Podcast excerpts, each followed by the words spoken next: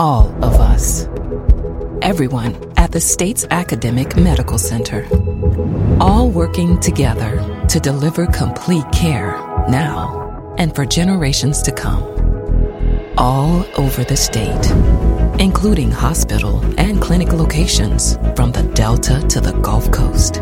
All for one reason you, the University of Mississippi Medical Center. All for your health. This is an MPB Think Radio podcast. To hear previous shows, visit MPBOnline.org or download the MPB Public Radio app to listen on your iPhone or Android phone on demand. Hi, I'm Dr. Susan Buttross, host of Southern Remedies, Relatively Speaking. Join the conversation every Tuesday at 11 as we dissect issues that are important to you and your family. That's Relatively Speaking, Tuesdays only on MPB Think Radio.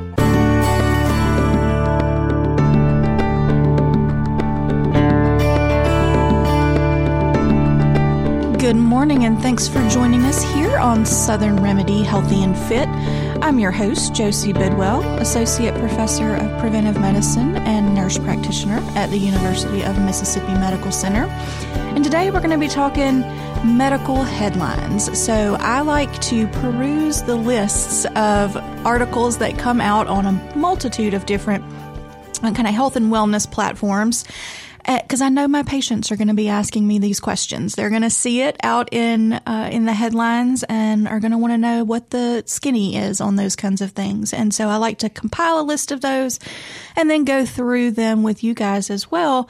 Because headlines can be misleading, right? We've talked about that before, especially in relationship to um, uh, headlines that may quote a study. And we did a whole show on uh, how you interpret medical studies and how we grade the evidence that comes from those things. And if you are interested in learning more about that, you can always check out that episode um, by downloading our podcast. You just search for Southern Remedy wherever you get your podcasts. Uh, but today we're going to start to dig through some of the uh, up and coming headlines that are out there. But if you have a question or a comment for us, you can always email us fit at mpbonline.org. All right, we're going to start with probably one of the most uh, polarizing topics in nutrition, and that is artificial sweeteners. So, there's been a lot of movement in the news recently about uh, guidelines that have or position statements that have come out by the World Health Organization and what that means in terms of whether we should or shouldn't be using artificial sweeteners. And I'm going to start with um, the first one that came out back in May that looked at artificial sweeteners and weight loss. And so the WHO put out a rather lengthy, I think it was 90 page press release or a um, position statement about that. And then, of course, the press release was much shorter, about a page long. And so the details actually probably lived somewhere between the two of those things. And what the headlines were saying is that artificial sweeteners don't help with weight management or with weight loss. And so that can be um, kind of a difficult thing to hear, especially if you're someone who routinely uses artificial sweeteners, or maybe your healthcare provider has talked to you about switching from regular soda to diet soda, or any of those, um, you know, strategies to reduce your added sugar intake. And, you know, it all boils down to the fact that not everything should taste sweet. Okay. So the reason that it's, um, been linked to not being helpful for weight loss. And again, guys, remember when I talk about any kind of thing like this, I'm talking about for the general population, right? There's always going to be someone who has found success with a particular strategy and maybe switching from Coke to Diet Coke, they did lose, you know, a, a, a chunk of weight. But at a population level or, uh, for the general public, when we look at artificial sweeteners, while they may initially produce some weight loss, it usually is not sustained. And that goes back to the not everything should taste sweet. So, artificial sweeteners, based on, you know, there are a plethora of them. There are your um, sweet and lows, your equals, your splendas, your um, stevia or Truvia. Those are the, the more common ones that are out there right now. But those, depending on which brand, are about 200 to 700 times sweeter than actual sugar. And so, what does that mean? Well, that means that when we switch completely from sugar to one of these artificial sweeteners, that our taste buds start to expect things to taste hyper sweet, right? So to taste sweeter than they are.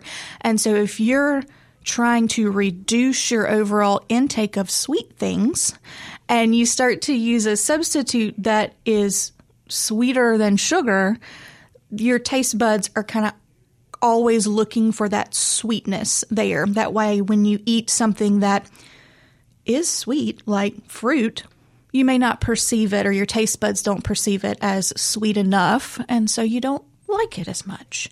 And so that's kind of one of the, the theories that has been kind of posited as why these things don't necessarily lead to sustainable weight loss, right?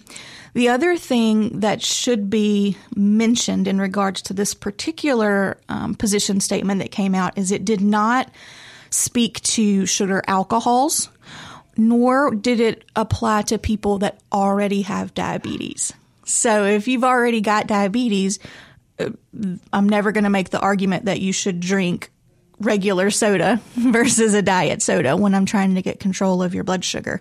Now, would I love to see you switch to um, a water instead, or you know some other um, type of beverage that doesn't have regular sugar or artificial sweeteners in it. Um, sure, but if I'm trying to get control of your blood sugar and we're not going to give up soda, then I am going to recommend we go to that diet soda.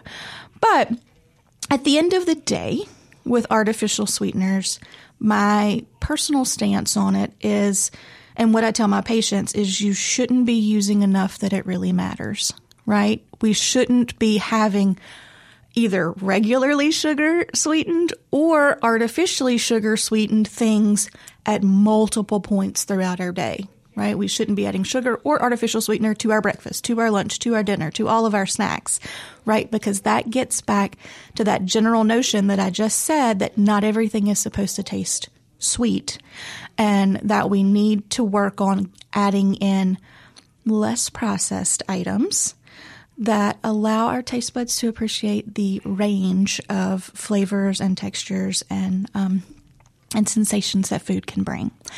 All right, now the most recent headline, and when I opened up, I opened up like several um, sites this morning, and every single one of them was leading with this particular um, statement that had something to do with aspartame and cancer. And if you've been following nutrition for a while, you'll know that about every couple years they come out and say, yeah, it's bad for you, or no, it's okay, right? So, what is this new piece adding in?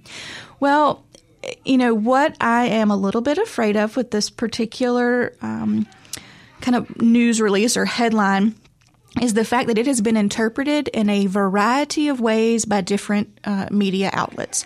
So all of these headlines that I'm fixing to read you all are having to do with the same release that just came out. So on one day, the title was Artificial Sweetener Aspartame Safe in Moderation, WHO Experts Say. And then the very next day, the headline was WHO Warning on Aspartame Possibly Linked to Cancer. Now, I don't know about you, but those two things do not say the same thing right? So what are we actually, what's it actually say? Uh, and then I found a couple more that were kind of pretty humorous. Um, this one says Diet Coke safe as long as you don't drink 14 cans every day. Um, and then right next to it is um, aspartame is safe in limited amounts, say experts after cancer warning. So what what is the truth here? What is and when I say truth, the best available knowledge that we have based on current available evidence, right? Evidence that is good quality. And the first thing to think about is what designation did aspartame actually get? Because there are um, kind of grades to the, the link to cancer or to being carcinogenic. So there is a category of things that are absolutely carcinogenic to humans, right? That's where like cigarette smoke and cigarette smoking comes into play. Then there are things that are probably carcinogenic to humans. And then the, the level below that is possibly carcinogenic to humans. And all of that, depending on which one of those categories it falls in, has to do with what how strong the evidence is, right? How good the data that we have is and whether there's anything that could be affecting those outcomes. So the aspartame warning that was just put out, you know, in the last week or so is falling in that possibly carcinogenic range. So the kind of lowest of those categories that you can have there. And what it is trying to get at is that it, there absolutely could possibly be a link, but not at the range that we routinely take in. Okay, so um, uh, the recommendation is for an acceptable daily intake of 40 milligrams per kilogram of body weight. So that's one of those, you know, fancy medical calculations that we get thrown in things to further confuse people. But let's take um, the um, a 70 kilogram person, right? Which would be somewhere in the neighborhood of, you know, somewhere between 150, 160 pounds, right? Um, they would need to drink between 9 and 14 cans of, of diet soda to hit that mark, right? That's where that headline that I mentioned a minute ago came from that said, you're good as long as you don't drink 14 cans that's not entirely accurate, right? Because this is a weight based amount, right? So it does depend on how much you weigh as to where you would fall in there. But that is an excessive amount of diet soda.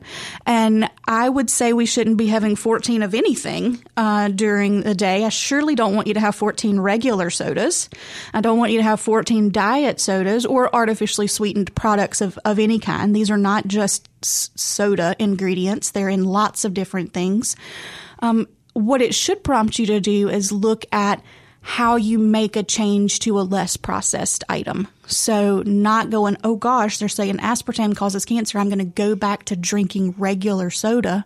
That's not the messaging that we're trying to get around here.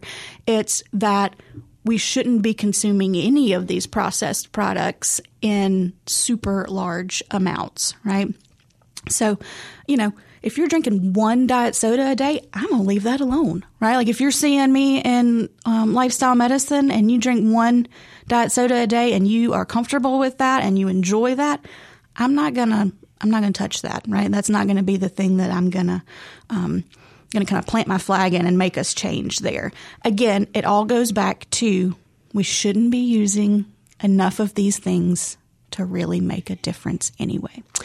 We're going to spend the next little bit of time talking about diabetes or about glucose regulation and what some of the uh, really exciting stuff from a lifestyle perspective that is is coming out about.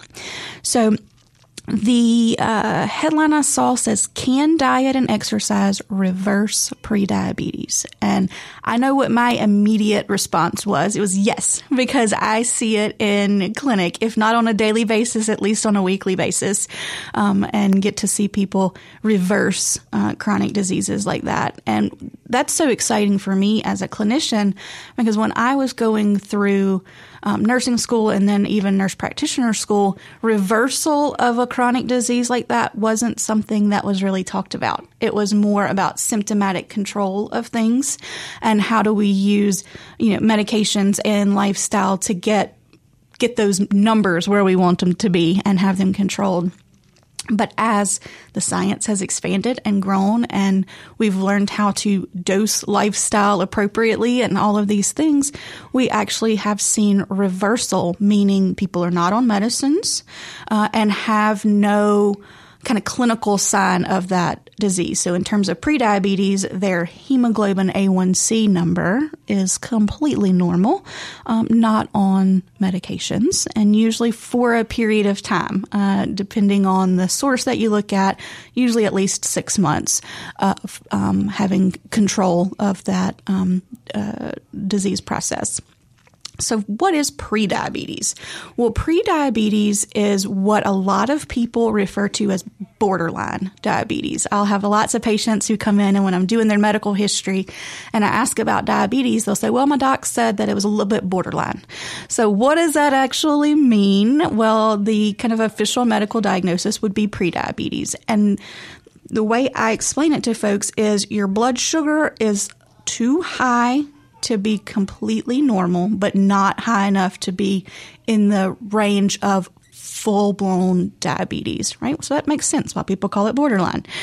But we can measure that a couple of ways. We can look at what people's fasting blood sugar is, which is what their sugar is uh, when you haven't eaten for 8 to 12 hours, usually that first thing in the morning blood sugar.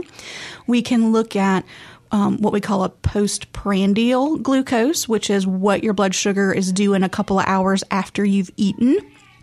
Or we can look at the hemoglobin A1C, which is a three month average of blood sugar, and it's given to us in a percentage, meaning a percentage of our red cells that have um, kind of sugar stuck to them is kind of the easiest way to think about it. And a completely normal hemoglobin A1C is less than 5.7%. A reading of 6.5 and above is diabetes. So that pre-diabetes range is 5.7 to 6.4. And that's why I always talk about needing to know what your numbers are. So a lot of times this is checked at your regular wellness visit, depending on the type of insurance that you have. And we, you need to know, right? You need to know what it is because if it's kind of right there on the cusp, right? Like 5.6, we want to go the opposite direction so that next year we're not moving into that prediabetes range. Or if we are in that prediabetes range, what is our um, what's our game plan in terms of again going the other direction and moving our glucose numbers toward a normal pattern not toward a pattern of diabetes because if we do nothing about 50% of people that have prediabetes will develop type 2 diabetes in, you know, 5 to 10 years. So we really want to make sure that we are addressing folks in that prediabetes range and giving them the tools that they need to reverse that. And there are uh, several different strategies. There are medications that can be used. Um, the most frequently used one is something called metformin, which if you have diabetes, you're probably very familiar with metformin but it can also be given in the in the prediabetes range to help prevent the progression to uh, uh, full diabetes. Or we can do lifestyle modifications, or we can do both of those things together.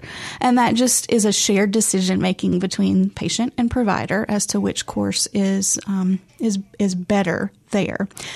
But there's also the Diabetes Prevention Program, which is a program by the CDC. We actually have it here at, at UMC that is part of our department in preventive medicine. That's a year long group program that looks at intensive lifestyle change and how that is utilized to um, reverse uh, prediabetes. So, what did uh, this actual headline? What was the the take home on those kinds of things? Well, they came to the same conclusion that I did that prediabetes can be reversed. And there are a couple of steps that we need to have in place to help with that, right? Um, one is knowing what your number is so that you can make the best decision about um, treatment course for you um, and kind of target yourself when you're in that prediabetes range. And the second piece was that exercise piece, right? And regular physical activity. And I've talked on this show plenty about physical activity and I've talked about the different parts of physical activity and that you can have aerobic physical activity as well as resistance physical activity. And this particular article really highlighted the fact that just having regular physical activity.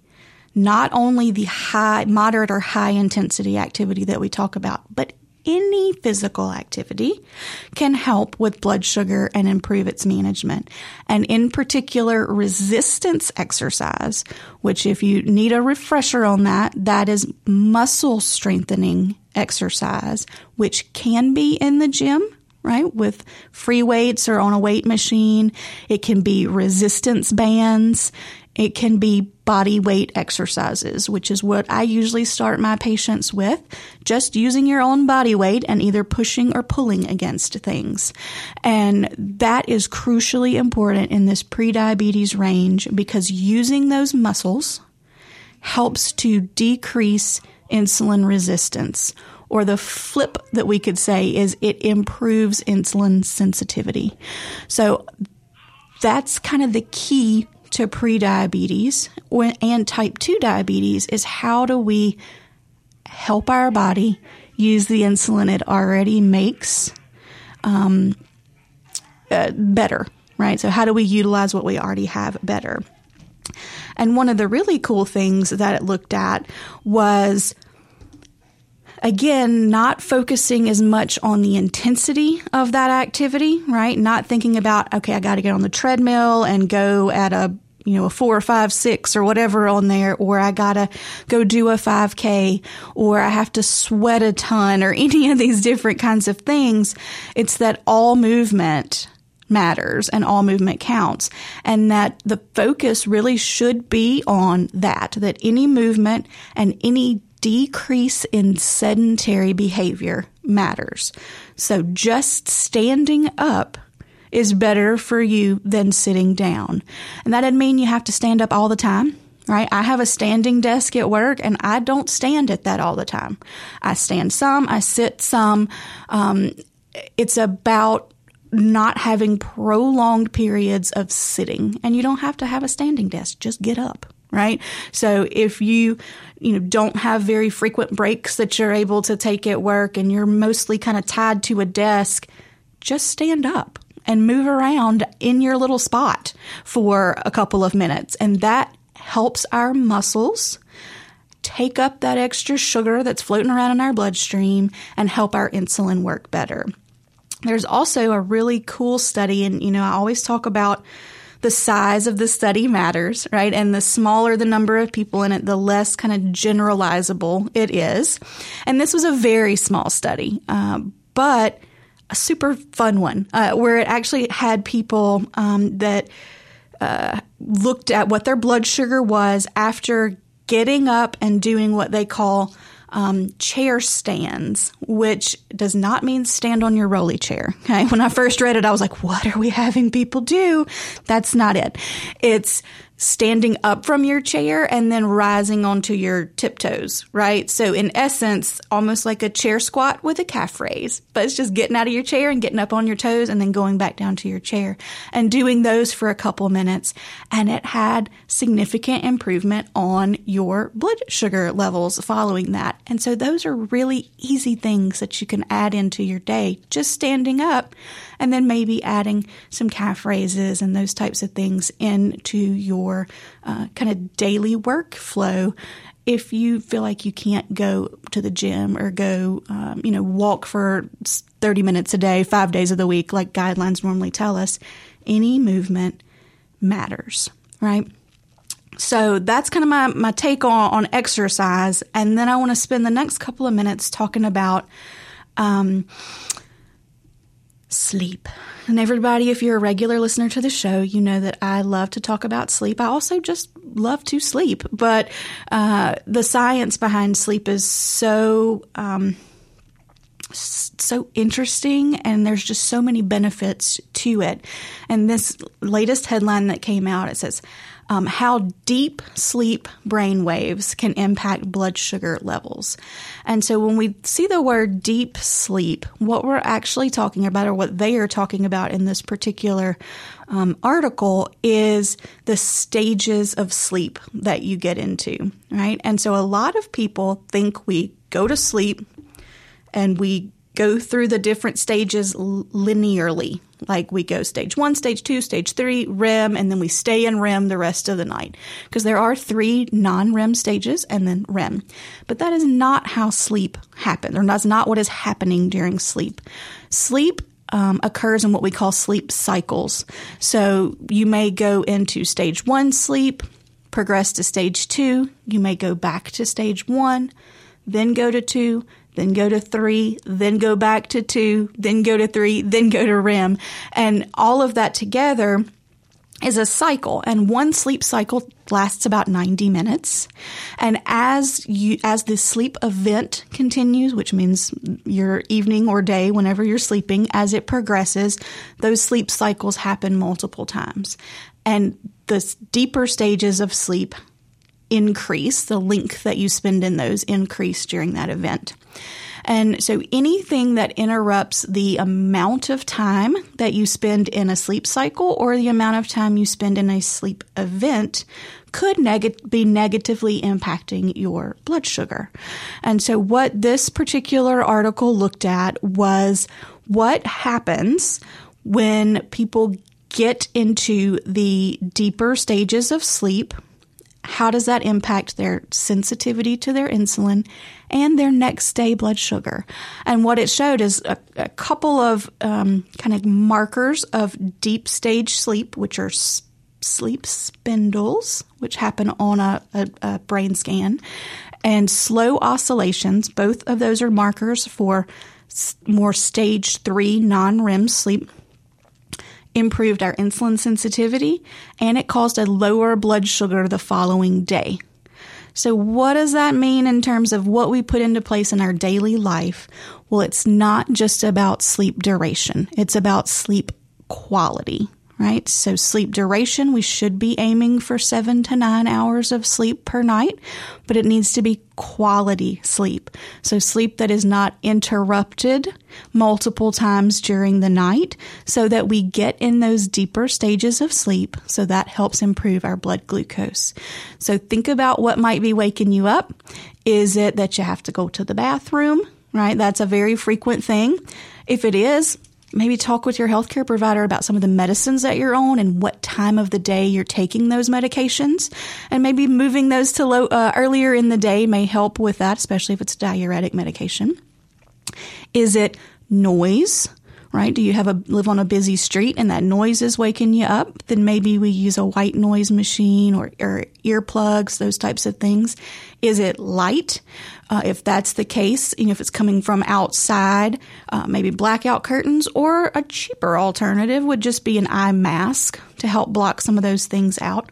Or do we have a sleep disorder like obstructive sleep apnea that is preventing us from staying asleep during the night? Regardless of the cause, we need to address it to help get better control of our blood sugar. So we need to be talking to our healthcare providers about that. You're listening to Southern Remedy Healthy and Fit on MPB Think Radio, and I'm your host, Josie Bidwell, nurse practitioner at UMMC. And we've been going through medical headlines today and trying to kind of help you wade through what those things actually mean. And over the break, we did have a question that came in about worry. And Kevin, you kind of uh, had an interesting take on that and how worry impacts sleep. Tell me about that. Yeah, I find sometimes uh, it seems like it's usually kind of maybe in the early morning you wake up, and then as you try to go back to sleep, suddenly you're like, oh, it's Monday. I've got to do this and do that, and I've got all this thing that I need to work about, and oh, can I get this project done in time and work and that sort of thing, and you just you can't. It seems like your brain won't disengage so that you can get back to sleep. Yeah, it's trying to problem solve, right? And interesting, an interesting piece of that is that when we sleep better, we actually problem solve better. Uh, so you're kind of in a cycle there and, and, and needing to figure out a way to, to interrupt that cycle. But worry is a very common thing that impacts people's, um, sleep schedules. And a lot of times it can prevent people from falling asleep. So they'll have, um, they'll say they get in the bed and they just can't make their brain turn off, you know, um, or when you wake up, you start to kind of think about all the things that you have to do. And again, that one thing just kind of feeds in on itself. And I really can't stress the notion of writing things down enough in this particular case. So, um, the best kind of way to do it is set aside some time maybe early in the evening, whatever works with your schedule, right?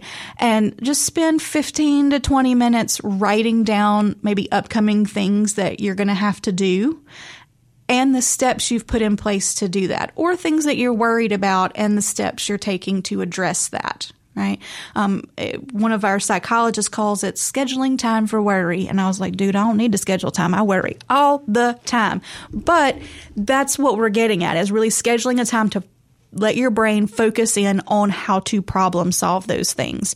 So if it's Sunday afternoon and you're sitting down and looking at your week ahead, you know, these are the things that have to get accomplished on Monday this is what I'm going to tackle first, or the emails I'm going to need to send to do that, or the meetings that I'm going to need to set up, all of those things, so that when you wake up in the middle of the night or in the early morning hours and you start to go down that that road of trying to problem solve, you can be like, oh, nope, already did that, already wrote it down, I've got a plan in place. And it seems like that wouldn't work, but it actually does. And so it can feel a little weird when you first start doing those things, but it really does help to train your brain that I've already dealt with that. And so now is now is sleepy time. Time to go back to sleep. All right, our next headline says Do reading, puzzles, and similar activities really stave off dementia. And that is something that, you know, I've heard uh, throughout my professional career and before. Like, if you want to hang on to to uh, your cognitive abilities, you need to be challenging your brain and you need to be doing crossword puzzles and all these different kinds of things. So, does it work? Um, you know, what is what is the science behind that? Well, again, I'm always going to try and find what studies are out there to look at and whether they were published in a reputable journal and those kinds of things. And there was one that was published in um, the Journal of Neurology in 2021, so a fairly recent article that looked like things like reading, playing games like checkers, puzzles, writing letters, those types of things can delay the onset of Alzheimer's disease. Right? And they call those high levels of cognitive activity. Another study in 2022 looked at the opposite of that, right? So more passive activities or passive cognitive activities like watching television, right, um, was linked to an increase in dementia risk. So when we look at those two things up against each other, it's what we're spending our leisure time doing, right? When we're just watching TV or some kind of passive event, then that is not kind of challenging our brain in these higher cognitive skills and is associated with different rates of dementia. And I want us to make sure that we focus on that word associated with, right? Not caused by, right? So these studies are not if you watch TV and not, don't read, that causes dementia. Or if you play puzzles, you don't get dementia. That's not what this is. It's just associated with either increasing or decreasing rates of that particular um, disorder that we're looking at. But all of the experts agreed that the activities we should be focusing on are what they call mental exercise. And immediately I thought of a brain lifting weights, but that is not what it is. It is anything that engages multiple parts of the brain. So your brain has different lobes to it, different little regions, and there are different activities that mainly occur in those. Some of them are speech, vision, you know, tactile sensation, all of these different things. And so engaging multiple parts of the brain at once is like making your brain exercise a little bit more. And so thinking of activities that are going to incorporate multiple parts of the brain is one of the strategies that's been associated with a lower risk of dementia. And so that can be reading, it can be puzzles, it can be art, it can also just be conversation. So having a conversation with someone um, can do that. Um, but the real kind of take home message from all of this is that sitting and watching TV doesn't count as mental exercise. It needs to be something that's a little bit more actively involving those different areas of the brain. Um, some of the other things that you can do if you're like, well, I don't like puzzles, they make me mad, right? Is finding an activity that you do enjoy. Maybe it's coloring or drawing or sketching, even if it does not look like what you think it's supposed to be. That's okay. Um, listening to music, dancing along with that music.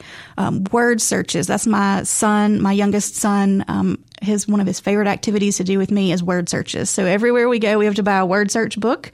So we have about 500 word search books that have about five pages of each one of them done because we have to get a new one everywhere we go. Um, but that counts as incorporating multiple areas of the brain and kind of exercising the brain, so to speak. Um, what we want to make sure is that it's just enjoyable and makes you think, right? And that again can be a hobby that you've previously enjoyed, or if you're not able to do that hobby, again, it can just be conversation with someone. And that leads me to the next study that was, uh, or the next headline that came out, which was the impact of social isolation on cognitive health. And we had a show a couple of weeks back with um, Dr. Carl Mangum, where we talked about loneliness and social connection and how important that is in overall health and wellness. And this particular article just highlights that more, um, where there was an association between social isolation and lower brain volume. So, actually, the brain getting smaller, which can be linked to some of the cognitive disorders that are out there. So, of course, it's not a causation thing, but it is associated with it. So, looking at ways to increase your social connection and decrease your social isolation is really important. And I know we've all struggled with that over the past couple of years. Um, but if you can't get out or you don't want to get out, think about who you can talk to on the phone. And I don't mean text on the phone, I mean have a real live conversation on the telephone with, because that is an important piece of social connection as well. And I usually ask my patients, you know, who lives at the home with you? And do y'all eat together or do any activities together? And then I'll say, you know, what about any kind of groups? Do you go, you know, do you like church or book club or any of these kinds of things? How often do you go? And then I'll say, how often do you talk to family or friends on the telephone? And those are all really important um, questions to ask yourself to see if if you are interacting with people on a if not daily basis, at least a couple times a week of having some type of social connection um, with another human being because it helps your brain and helps decrease um, cognitive decline. Thanks for joining me today here on Southern Remedy Healthy and Fit. I'm Josie Bidwell, nurse practitioner at UMMC, and we've been going through some medical headlines today. And I actually had someone send me a medical headline that was listening to the show that asked about um, sweat and exercise. And so I don't have the actual headline in in front of me, but the notion of the headline was that you don't have to sweat to exercise and they found this very exciting because they don't like to sweat. And what I would imagine it is relating to is kind of what we talked about earlier in the show, which is that any movement counts, right? There is health messaging out there based off of the 2018 guidelines for physical activity, right? That say 150 minutes of moderate intensity physical activity is what is needed for health benefit. And that's great messaging. But what we have found, and there have been studies that have done on this, is this can actually be demotivating to people when they think that, well, I have to get 150 minutes of moderate intensity exercise to see health benefits. And there's no way I'm going to be able to do that. So I'm just not going to do any of it. And if you actually look at the science, that is just simply not true. Um, there is a steep benefit, meaning very rapidly with a short amount of exercise that occurs for folks. So, yes, kind of optimal health benefits start to occur at that 150, but a drastic improvement in health occurs in that short range of I think it's less than 60 minutes a week, maybe. Um, I'd have to pull that graph. But that's really exciting when you think about I don't have to get to that 150 minutes to start to have health benefits from that.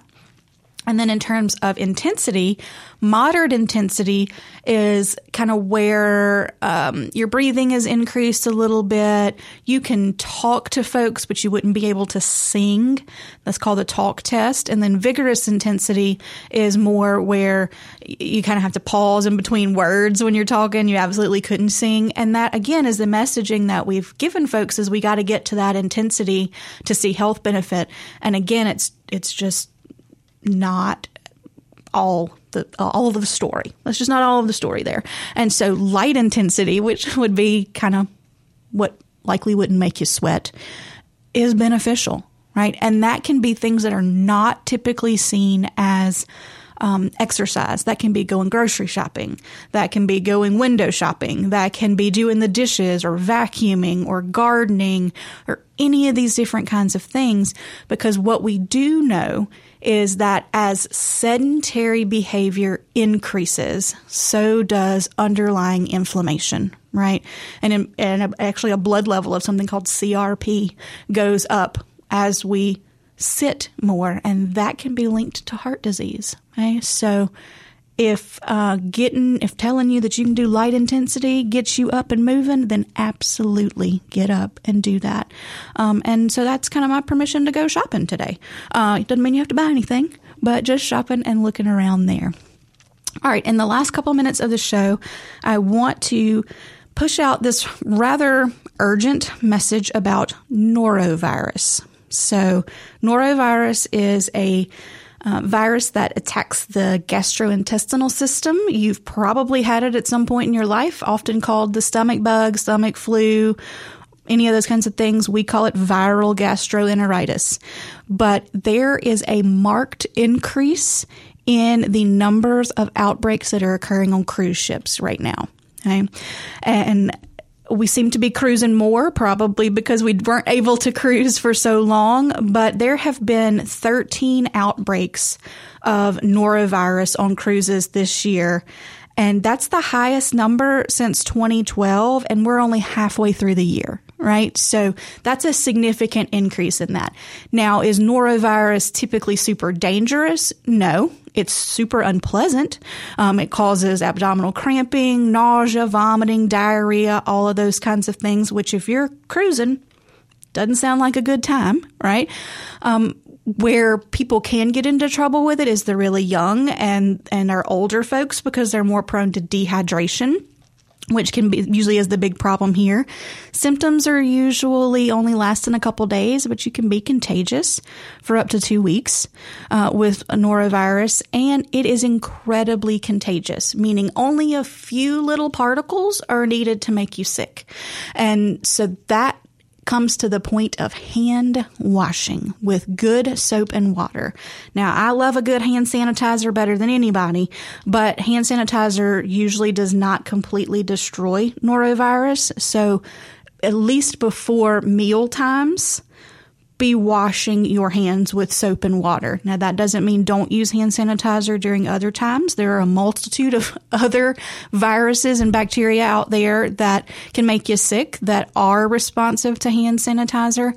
But if you're going to be touching your face and eating with your hands or any of those kinds of things using good old soap and water for at least 20 seconds, right? You can sing happy birthday twice and getting in all the nooks and crannies of your hand. Okay. So in between your fingers, around your fingernails, underneath your fingernails, and up around your wrist. I see folks not get that area real good. All of that with warm water and soap that gets sudsy so that I, in my head, I just picture the sudsy things are just trapping all the germs and washing them away. Um, and then rinsing well, drying really well, and then using that paper towel to cut the um, cut the sink off because um, you t- you cut it on with your dirty hands. So using that paper towel um, to to cut that off there is your best strategy against that. And then if you happen to get ill when you're on one of these cruise ships, please don't continue to um, visit the buffet line uh, at these particular things and seek um, care from the medical um, staff that is on board those things there, so that everybody gets to have a happy, healthy vacation there. All right, guys, we are out of time for today. If you did not catch our show in its entirety and you want to go back and listen, you can do that by downloading our podcast by searching for Southern Remedy on your favorite podcasting app. You can also email me anytime by sending me an email to fit at mpbonline.org. I've been your host, Josie Bidwell. Thanks to our producer, Kevin Farrell, here on Southern Remedy Healthy and Fit. This is an MPB Think Radio podcast. To hear previous shows, visit MPBOnline.org or download the MPB Public Radio app to listen on your iPhone or Android phone on demand.